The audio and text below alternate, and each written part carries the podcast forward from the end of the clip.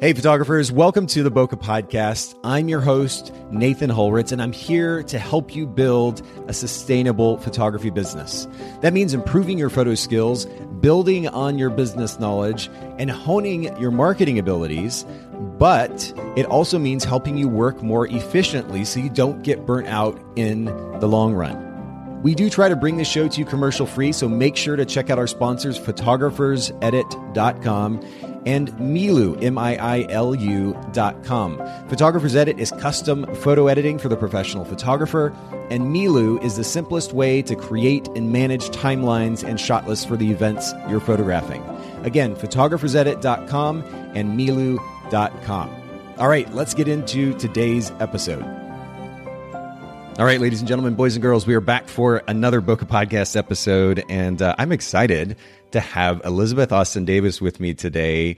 Thanks, Elizabeth, for hanging out with me first thing on a Monday amongst all the craziness going on in our lives right now. Really appreciate it. no problem. I'm really excited to be here.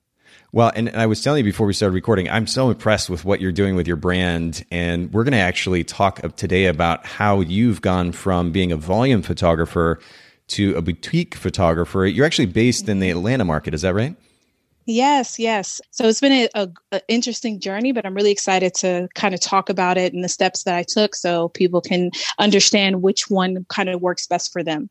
Yeah, well, and for a little bit more context for everybody listening in, if you just go to Elizabeth Austin Photography, and that's A U S T I N, Elizabeth with a Z, Elizabeth Austin Photography, and uh, then the same thing actually, Elizabeth Austin on, or excuse me, Elizabeth Austin Photo on Instagram. We'll link to both of those mm-hmm. in the mm-hmm. show notes at bokehpodcast.com, but you can see Elizabeth's work, uh, her website, get a little bit more context to the conversation. But let's just jump right in, Elizabeth, from your mm-hmm. experience as a business owner. And by the way, how many years have you been in business so far? A little bit over five at okay. this point. So, five years mm-hmm. in, what would you say is one of the most important principles behind providing a wonderful customer experience? For me, I really felt that having a robust workflow really helped me have my clients have a better experience. Okay, I, I, have to say I like you already because that might be the first time a photographer has answered with that. Um, I'm a, a, workflow nerd. Uh, I love yeah. this kind of stuff. So, so, how has that affected your client experience? It, it makes a hundred percent of a difference. So for me, I think I was uh, anti studio software, like uh, management software for a long time. Really? I don't know why. It, it really wasn't. It really wasn't uh, an intentional thing. I just really thought I didn't need it. So it really wasn't until I got some studio software and I started to really understand at what point of of the process that my clients needed to be touched, like what I needed to be doing uh, three months before the wedding, uh, what type of emails they needed to get, and kind of automating those. Yeah. That even those simple emails that were automated to my client allowed them to have those touch points with me, but have me have less touch points with them, you know? So um, allowing that and having those conversations before really, really helped because I struggled with that in the beginning, especially when I was volume and serving all of my clients and understanding that that, ex- that experience is really what allows me to book more weddings because their references really mean a lot to my business. Yeah, absolutely. And when you talk about being able to keep connected with them without having to have your hands in that process 24 7 because that would be overwhelming, especially shooting volume. Uh, but really, at, at, any point, the last thing that we want to have to do is constantly be on our phone, on our email, mm-hmm. and messaging. And um, so it is nice to have a system that helps automate that and manage that process ultimately. Is there a particular CRM that you're currently using that you recommend? Yeah, so um, and I currently use HoneyBook. Okay, cool definitely recommend them. Um, I absolutely love, uh, even outside of the client management, that they have the uh, the system where you could talk to uh, other photographers, like if you need a second photographer. Yeah. So it's very in- integrated uh, that way. So yeah, I really like that system. So that's where I landed. That's really cool. Okay, so we'll link to Honeybook in the show notes at uh, bokehpodcast.com. By the way, for everybody listening in, if you're if you're relatively new to the show, just know that the show notes are actually a pretty great resource at the podcast, the Bokeh Podcast. Haley puts together show notes, so that's you know links to the resources that we mentioned, the talking points from the podcast. Make sure you take advantage of that at bokehpodcast.com. Let's talk about brand position. You're in a massive mm-hmm. market, the Atlanta market. It can be tough mm-hmm. to stand out with so many photographers there. What is the unique value proposition or your brand position there in the Atlanta market? So I really hone in on being a film photographer. Okay. And um, being a film photographer in the way that I shoot film and specializing in shooting film of people of color, um, interracial marriages. So what I, I, try to make sure that with my images, um, I be I'm very inclusive in the the type of people that I shoot. Yeah. So I feel like because I try to do that, and that's a part of my my brand. That's what kind of makes me different in the market and shooting film as well. That's interesting. And so I'm, I'm looking at your website and, and, now I'm on, on your Instagram account as well. And I'm mm-hmm. seeing that it really is a, a lovely mix. It's very inclusive how do you effectively mm-hmm. communicate that though? Because i don't see it, it, it's not in bold anywhere that i can see. Is there a way that you communicate that to potential clients through marketing messages or emails or anything like that? Because i think it would be a really interesting position to run on yeah, so for me no, I don't have any like wording that I that I put out there. I really just work on making sure that my the photos that you see are represented of different people and Got different it. cultures. Yeah. So I really try to do that and then um, I do have like my ideal client and speaking to her and her being able to see herself in my work allows me to be in that position. And my in my business was not always like that. It was very strategic strategic for me to do that because it was really important on one end because I, I knew I could shoot and I wanted everyone to feel welcome. And I knew that my bride was, was just a, a good person across, you know, any, uh, across any, you know, culture. And yeah. I wanted her to, to see that. So yeah, so that's kind of how I do that and just making sure and being conscious of it and uh, is how I position myself. Well, I mean, the images, as you as you pointed out, they do speak for your, themselves. And I'm scrolling through as you're talking, and first of all, your portfolio, your your photography is just stunning. I mean, truly. Thank you. And it's you know, there's so many photographers out there, so it's hard to see a portfolio and just kind of be taken aback. But your your work really is beautiful, and it is diverse. And honestly, mm-hmm. I mean, I don't know. So we've had. Um, have you heard of Petronella Lugemwa? Is a photographer yeah, based out of Jersey. Her. Yeah, so Petronella has been on the show um, a couple, at least mm-hmm. twice now, and mm-hmm. she runs on that position up in the Jersey market um, about mm-hmm. being about photographing multicultural weddings.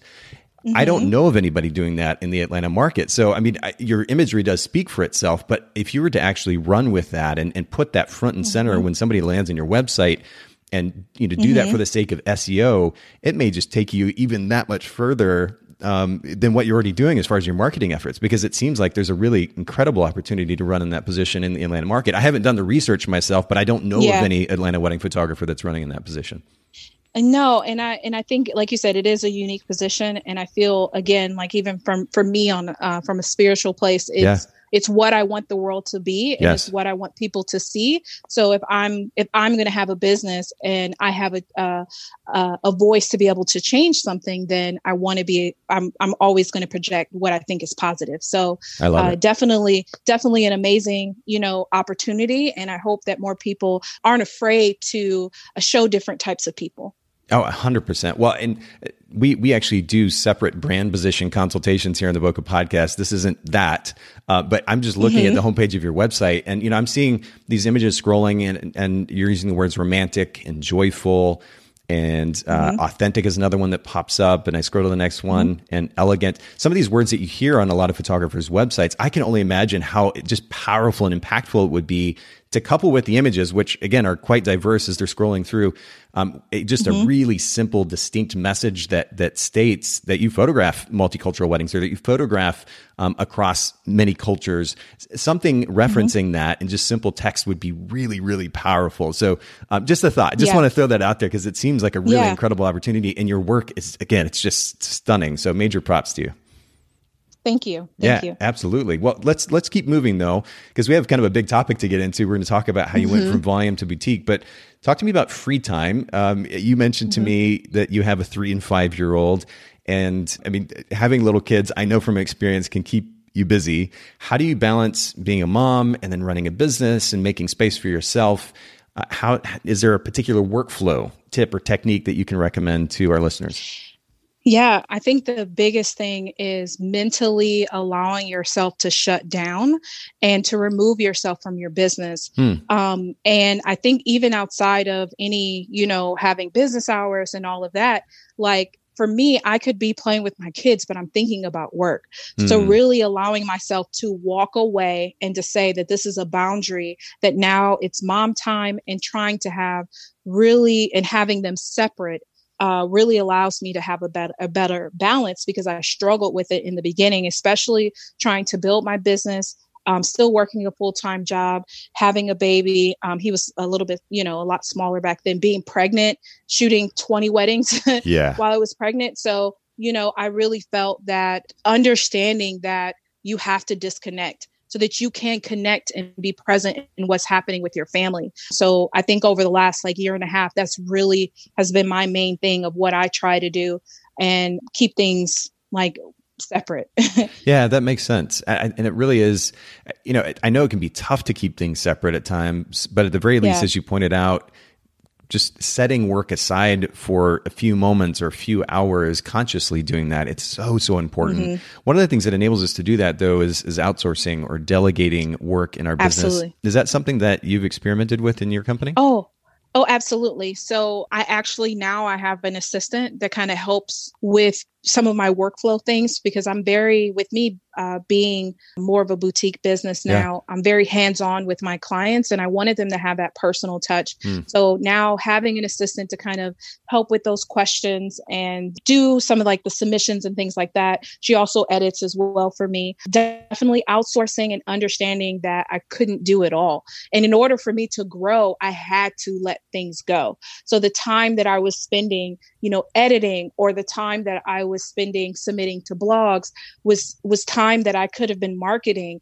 or, you know, doing something else that was more valuable to my business. So uh, I kind of separate my task into what are, and I got this from someone else. Uh, I can't remember her name off the top of my head, but she runs Blavity and she separated it uh, in a way that really made sense to me. Okay. And it was uh, saying that it, it, what is a CEO task and what is an operating task? Mm. What is, what is, uh, what is going to run your business versus what's going to project your business and making moving forward the something that you have to yes. be a part of. So once she, once I was able to get that from her, that was like a click to me to say, okay, I need to look at what I'm doing, even in my workflow, to be able to take away the things that that aren't necessarily something that I should be doing now that I can build my business in a way to financially sustain having help.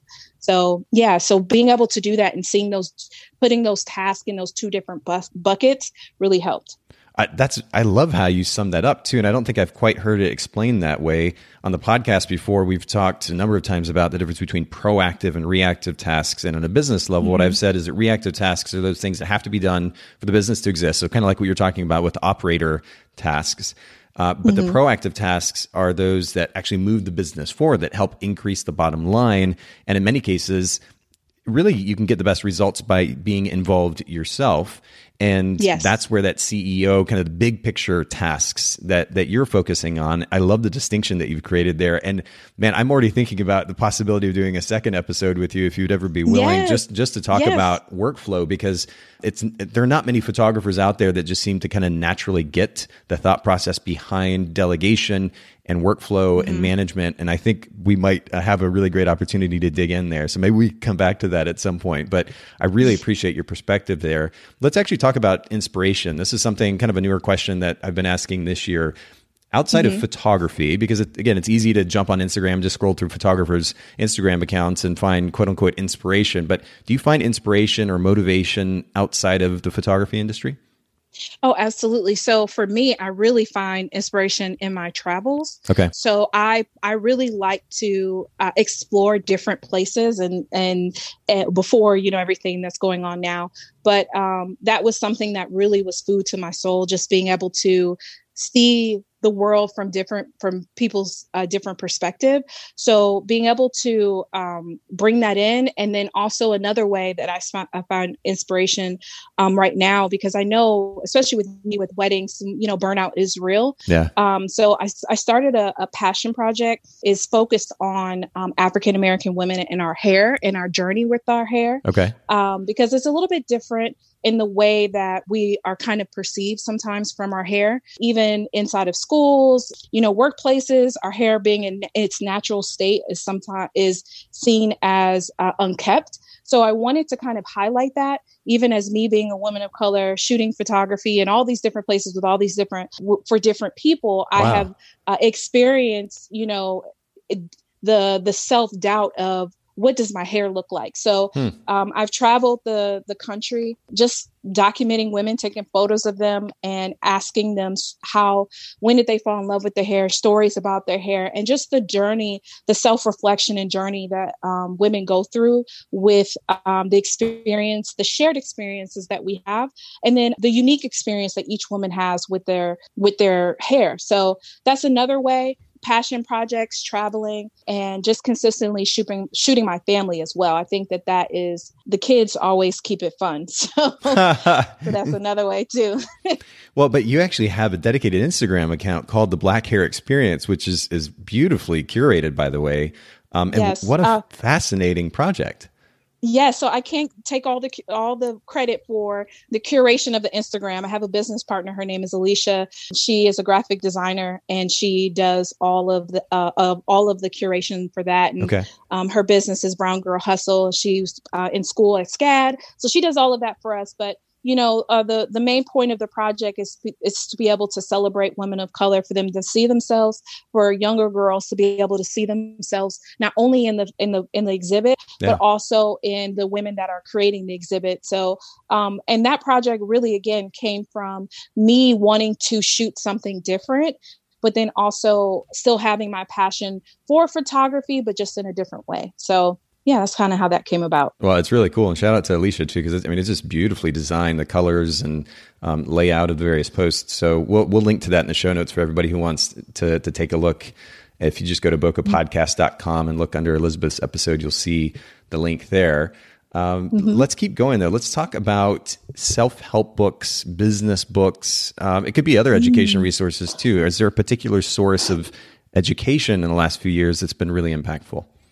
Yeah, so my main conference that I like to go to is called the Hybrid Co. Yeah. I taught there last year and that's or where I met you this year. Yes. So that uh, conference for me because you know with me shooting film and digital has and it being such a niche has really allowed me to one meet other photographers that are kind of in this niche area as well and then also just the abundance of good information that i walk away from it um, with. Uh, and then it also allows me to have a lot of touch points with photographers that I really admire that I normally wouldn't be able to see. And they're all in one place and have yeah. these conversations with.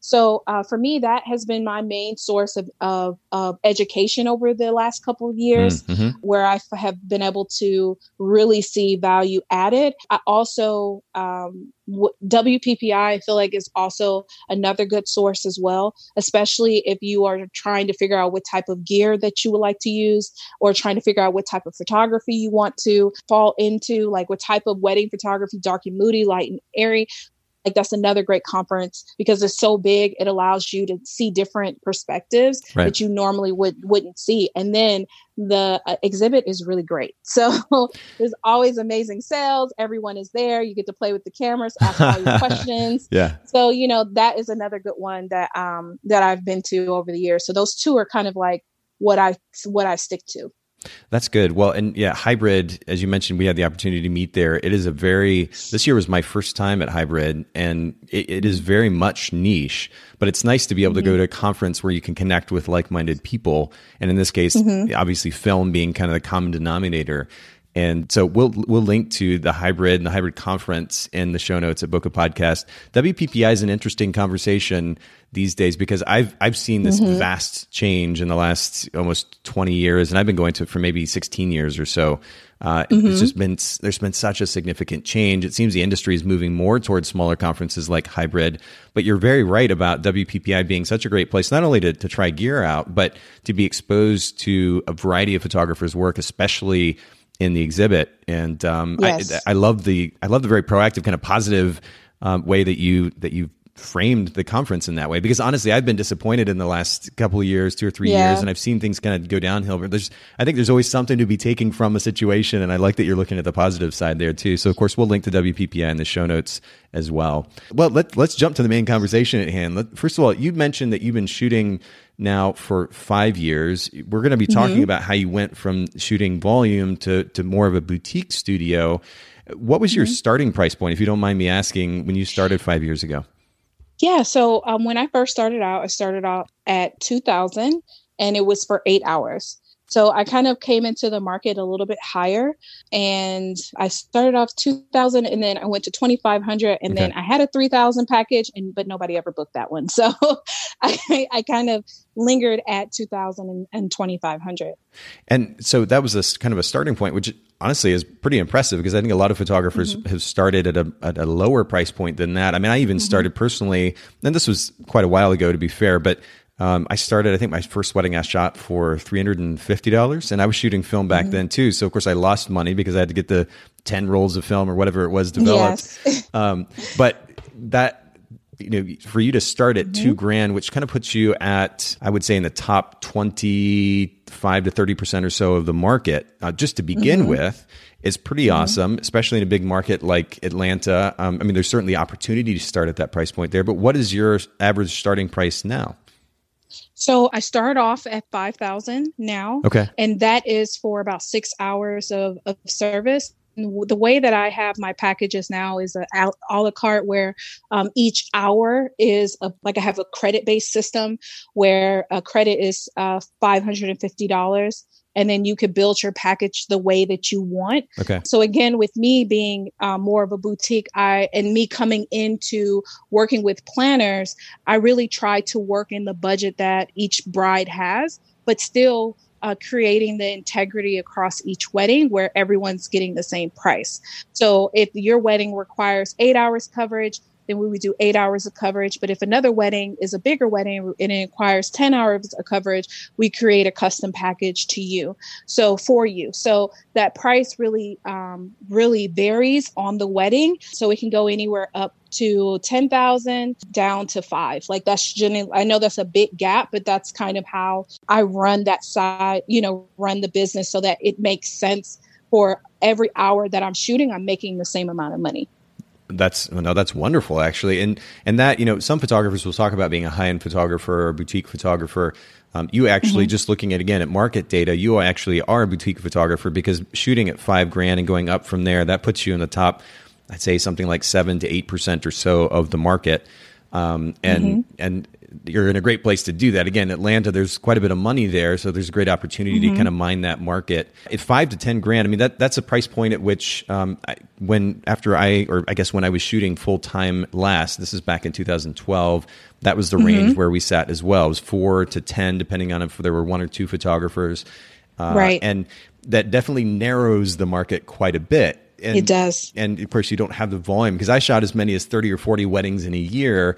When I was shooting at a lower price point, you go up naturally, it makes that number smaller. What was the, the most number of weddings that you shot in a year when you were at a lower price point?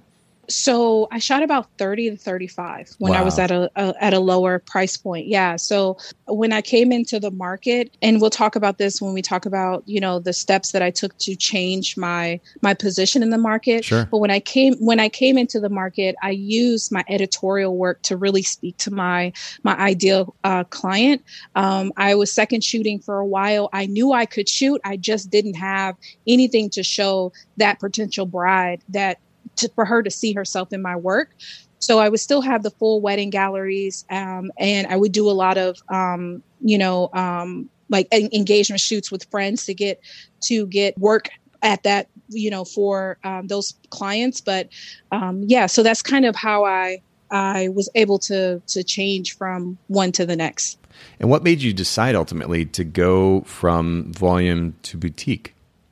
Uh, my family. So Okay. it was really, it was really a um, understanding what I wanted, what I wanted my life to look like Mm, um, with my kids. yep. And, you know, in the beginning of my career, I was very, very hungry. I really, really wanted, you know, to make this work. This is what I wanted to do. Um, to even go deeper, when I was 27, I was diagnosed with thyroid cancer. Oh, wow. And I went through that process. And my, my story is not, you know, the worst of anybody's experience. I never want to, like, you know, try to project that. But from a mental standpoint, it allowed me to look at life to say like what did i how i wanted to live my life like if i'm not going to be here tomorrow what is going to make me happy and it was shooting weddings hmm. so when that happened i started to do I just started to get as many weddings as I possibly could. Um, and then I said, well, now my quality of life sucks. And so let's think about how we can change this yeah. and still fulfill, you know, this need to shoot, but be a mom and be a wife and have this balance and understanding that what is my happy place in terms of the number and of, of, the amount of money that I make because I can make a lot of money, but if my home life isn't good, then what's yes. the point?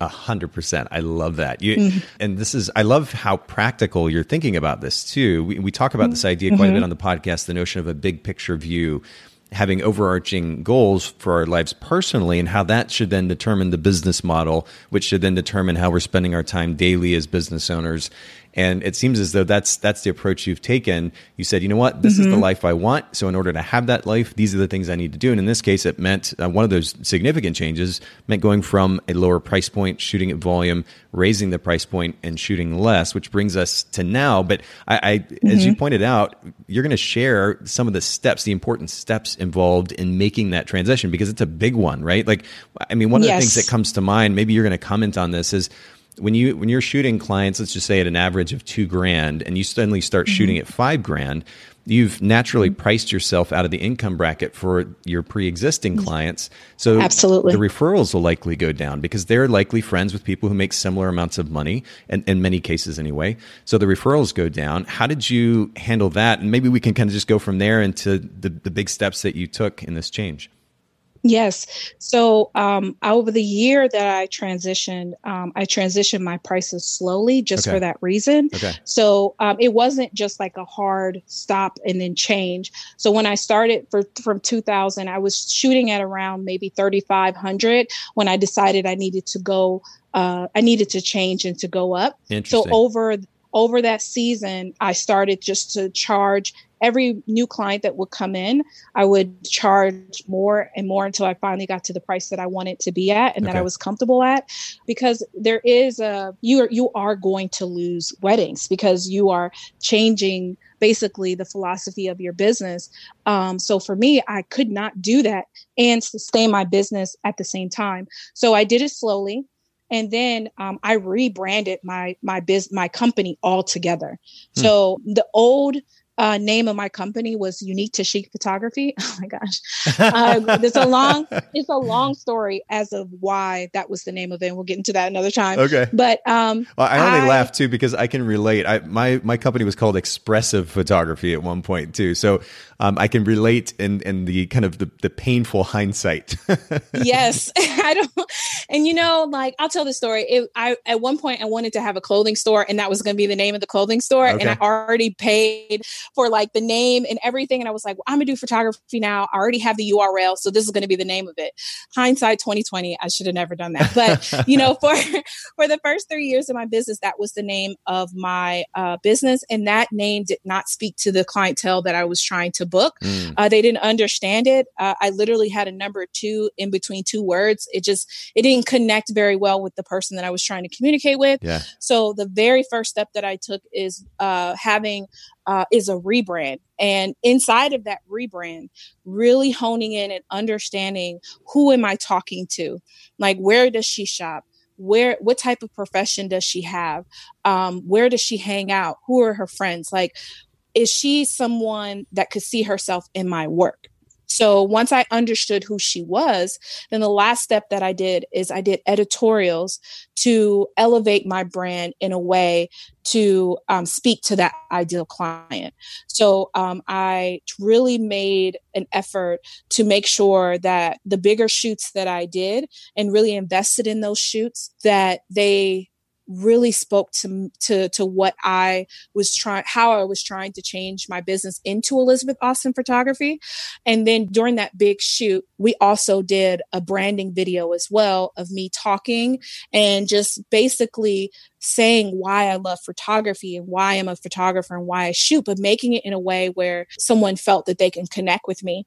So those three steps really helped and really honing in on my me- my messaging but the imagery really needed to be elevated to speak to um, that type of clientele. And I was able to use my old work. So this doesn't mean that like, oh, now I got to throw everything away and start start again. Like, no, that's not the case.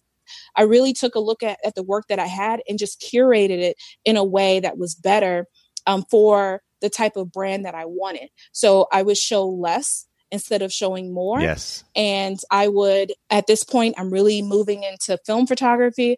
So at the end of my, like this transition, uh, I wasn't making as much money as I should have been per wedding because I wanted to uh, position myself as a film photographer. So I had to shoot film. So that was another thing that's very important to me, especially with being hybrid.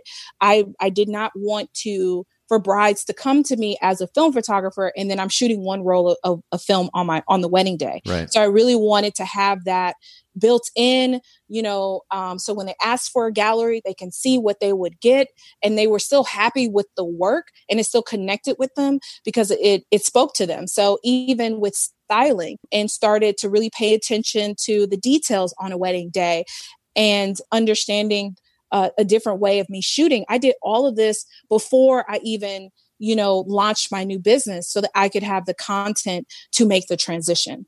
So um, that's kind of how I did it. And the but the the rebrand of the video really connected very well, and the editorial, even to this day, is still being used by different publications because that one editorial we took like the entire team took a lot of time to think through what we were trying to communicate to potential brides. Yeah, the, the, communication piece is huge. Would you do me a favor though, just one more time, just in like 15, 20 seconds, sum up the three main points. And I've got some follow up questions mm-hmm. for you as well, but sum up those three steps one more time for me if you don't mind.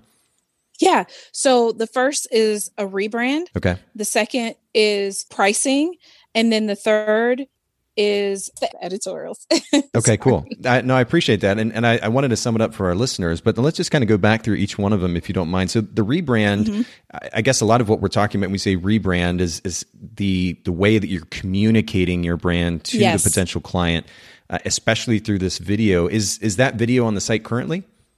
Yes. So if you go to my about page, you'll yeah. see the video and it's also on my Instagram page. Perfect. But even in, in, terms of the rebrand, it was really understanding how I wanted to the like the images that I was choosing to post and the captions or even on my my page on my website as well so um, i know not everyone is in a position like you have a, a, photography name that you absolutely love this doesn't mean that you have to go out and you know buy a new website sure. but just even changing the photos that you're showing and if they're if you are shooting and i always use this as an example if you're shooting at barns or if you're shooting in you know cathedrals and you don't want to do that anymore then don't show that so it was really um, for me to be able to, uh, with also um, changing my business name and all of that, but really honing in on the type of images that I was putting out and the way and, and the amount of images that, w- that I was putting out as well. Because I was the type on my website, it would be like a hundred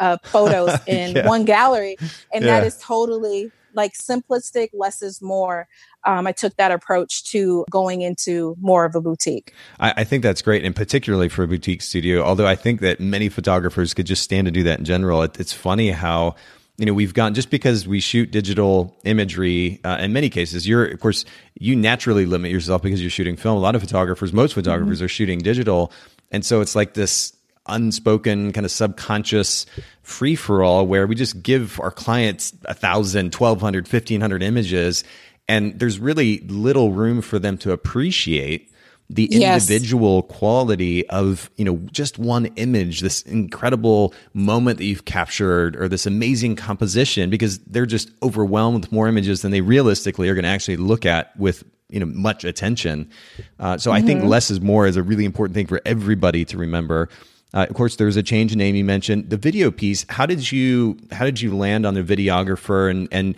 did they help you put together the the idea, the concept for the video? Yeah, so uh, the videographer was actually a friend of mine. He actually is a professional, like he works for BET, like oh, behind oh, cool. the scenes type videographer. Yeah. So he he was very kind enough to come down from New York to uh, film this for us. Um, so he did uh, two videos and I knew that I needed something to communicate directly with brides. And I really wanted to, it to show me working, but in a very soft, romantic way. Mm. So he did an overall video for the shoot that we were working on. And then he did my branding video, video after that. So the video is literally just me shooting um, on that editorial. And then later on, I did a voiceover and really just explained like why I love photography. And, you know, like when I look through a film camera, the world is just different to me. Um, and just like a very, like I sent him like five or six different, like he asked me a couple questions and he put it together to really speak to the type of brand that I was trying to build and what I was trying to communicate. That for me, as moving in, into more, you know, into the more boutique lane, as you were saying, even volume, um, I wanted each of my photos kind of be seen as art and to be seen as family heirlooms like being very big on on that part of the experience of you know being uh, or of getting married. So i don't really um, communicate a lot um, and this is one thing i know as myself i want to work on really saying what like inside of my client experience what makes me different uh, like on my website i think that's important as well and that was the feedback that um, i was given like what I, I, include all these things inside of a wedding. Like my assistant comes on a wedding day. Like we have we have a unveiling after you know your wedding and we'll review your images together. Like all of those different things are all those different touch points are selling points um, so that you can really make yourself and your experience that this person is going to have with you different. So um, that's kind of what I did with the video to lead them into having um, a conversation. And then what about the pricing too? Did, I mean, you mentioned five grand starting. Was there was that just kind of an arbitrary number? How did you land on that particular number? How did that make sense for your business model and for the market that you're in? Yeah, no. So that number is built into how many rolls of film that I shoot. Okay. My overhead costs, you know, what I'm going to be able to take home. So that five, like that 550 an hour that I talked about, all of that cost is built in into that. So I generally say, um, if for each hour, um, I'm going to shoot maybe two or three rolls of film. Um, and or I think it's five. I think I have five built in there um, for each hour. So if I have a smaller wedding, then I know if it's six hours, then I can shoot the, you know that many rolls. So I have that's the kind of way that I decided to move about it. And then even with me moving into boutique, I felt that not just having that one price and saying this is what my pricing is allowed me to uh, be a little bit more flexible as I was changing my pricing. So if there was a wedding that came up that was six hours, I could still get it and still, you know, build something unique to them right. and give them that experience on the front end. And I'm not losing money because the amount of time that I'm shooting, I'm still making the same per hour, you know? So for me, that's why, you know, in my steps, I feel like you analyzing your pricing and understanding how much you want to take home, what your overhead is. Um, if you can have an assistant or if you need to outsource editing your wedding, especially if you shoot film, you have to know what that cost looks like for you before you do anything else, before you change your pricing. And I, am a, a, a firm believer if you gradually change instead of a hard stop, it will, you will see um, I think it's easier that way, especially in this marketplace with the way that things are changing. I feel like it, it's easier to do it over uh, one full wedding season um, to position yourself that way. And then you mentioned the editorials. Uh, do you mean mm-hmm. by editorials like styled shoots, or what are we, what are you referencing there? So um, I do mean style shoots, and again, for me, because I'm trying to position myself, I don't call them style shoots. I yeah. call them editorials yeah. because majority of the time I am shooting with a publication in mind. Okay. So for me, and I know style shoots uh, are such a I like I have a whole course um, talking about style shoots and like the strategy behind how to use them. I feel uh, I won't say correctly, but use them to add value um, to your business. Okay. You know, the type, the people that you partner with, the money that you spend, all of that matters. So for me, when I really was doing editorials, it was really to make sure that I needed to change the scenery, the type of venues that I would that I was shooting at. In Atlanta, there's a venue called the Swan House, which is like my absolutely favorite venue to shoot at. Yeah. But it's also one of the most expensive venues in Atlanta. So it's very difficult to get into that venue. So for me, again, because um, the base of my business is always multicultural, um, showing diversity, I knew that my bride was getting married there and she wanted to get married there. She just didn't see herself there. So I strategically had to pay to shoot there. Hmm. But I, that one shoot allowed for so many brides to see themselves that I booked seven weddings from that oh, one wow. editorial. So, you know, and even working with the planners, working with the florists, the makeup artists, like developing that team. And I didn't work with all of them before. Um, and before that happened, um, only work with the the planner, and I really wanted to bring her in and uh, for us to be able to have more FaceTime with each other because she's an amazing uh, planner in Atlanta.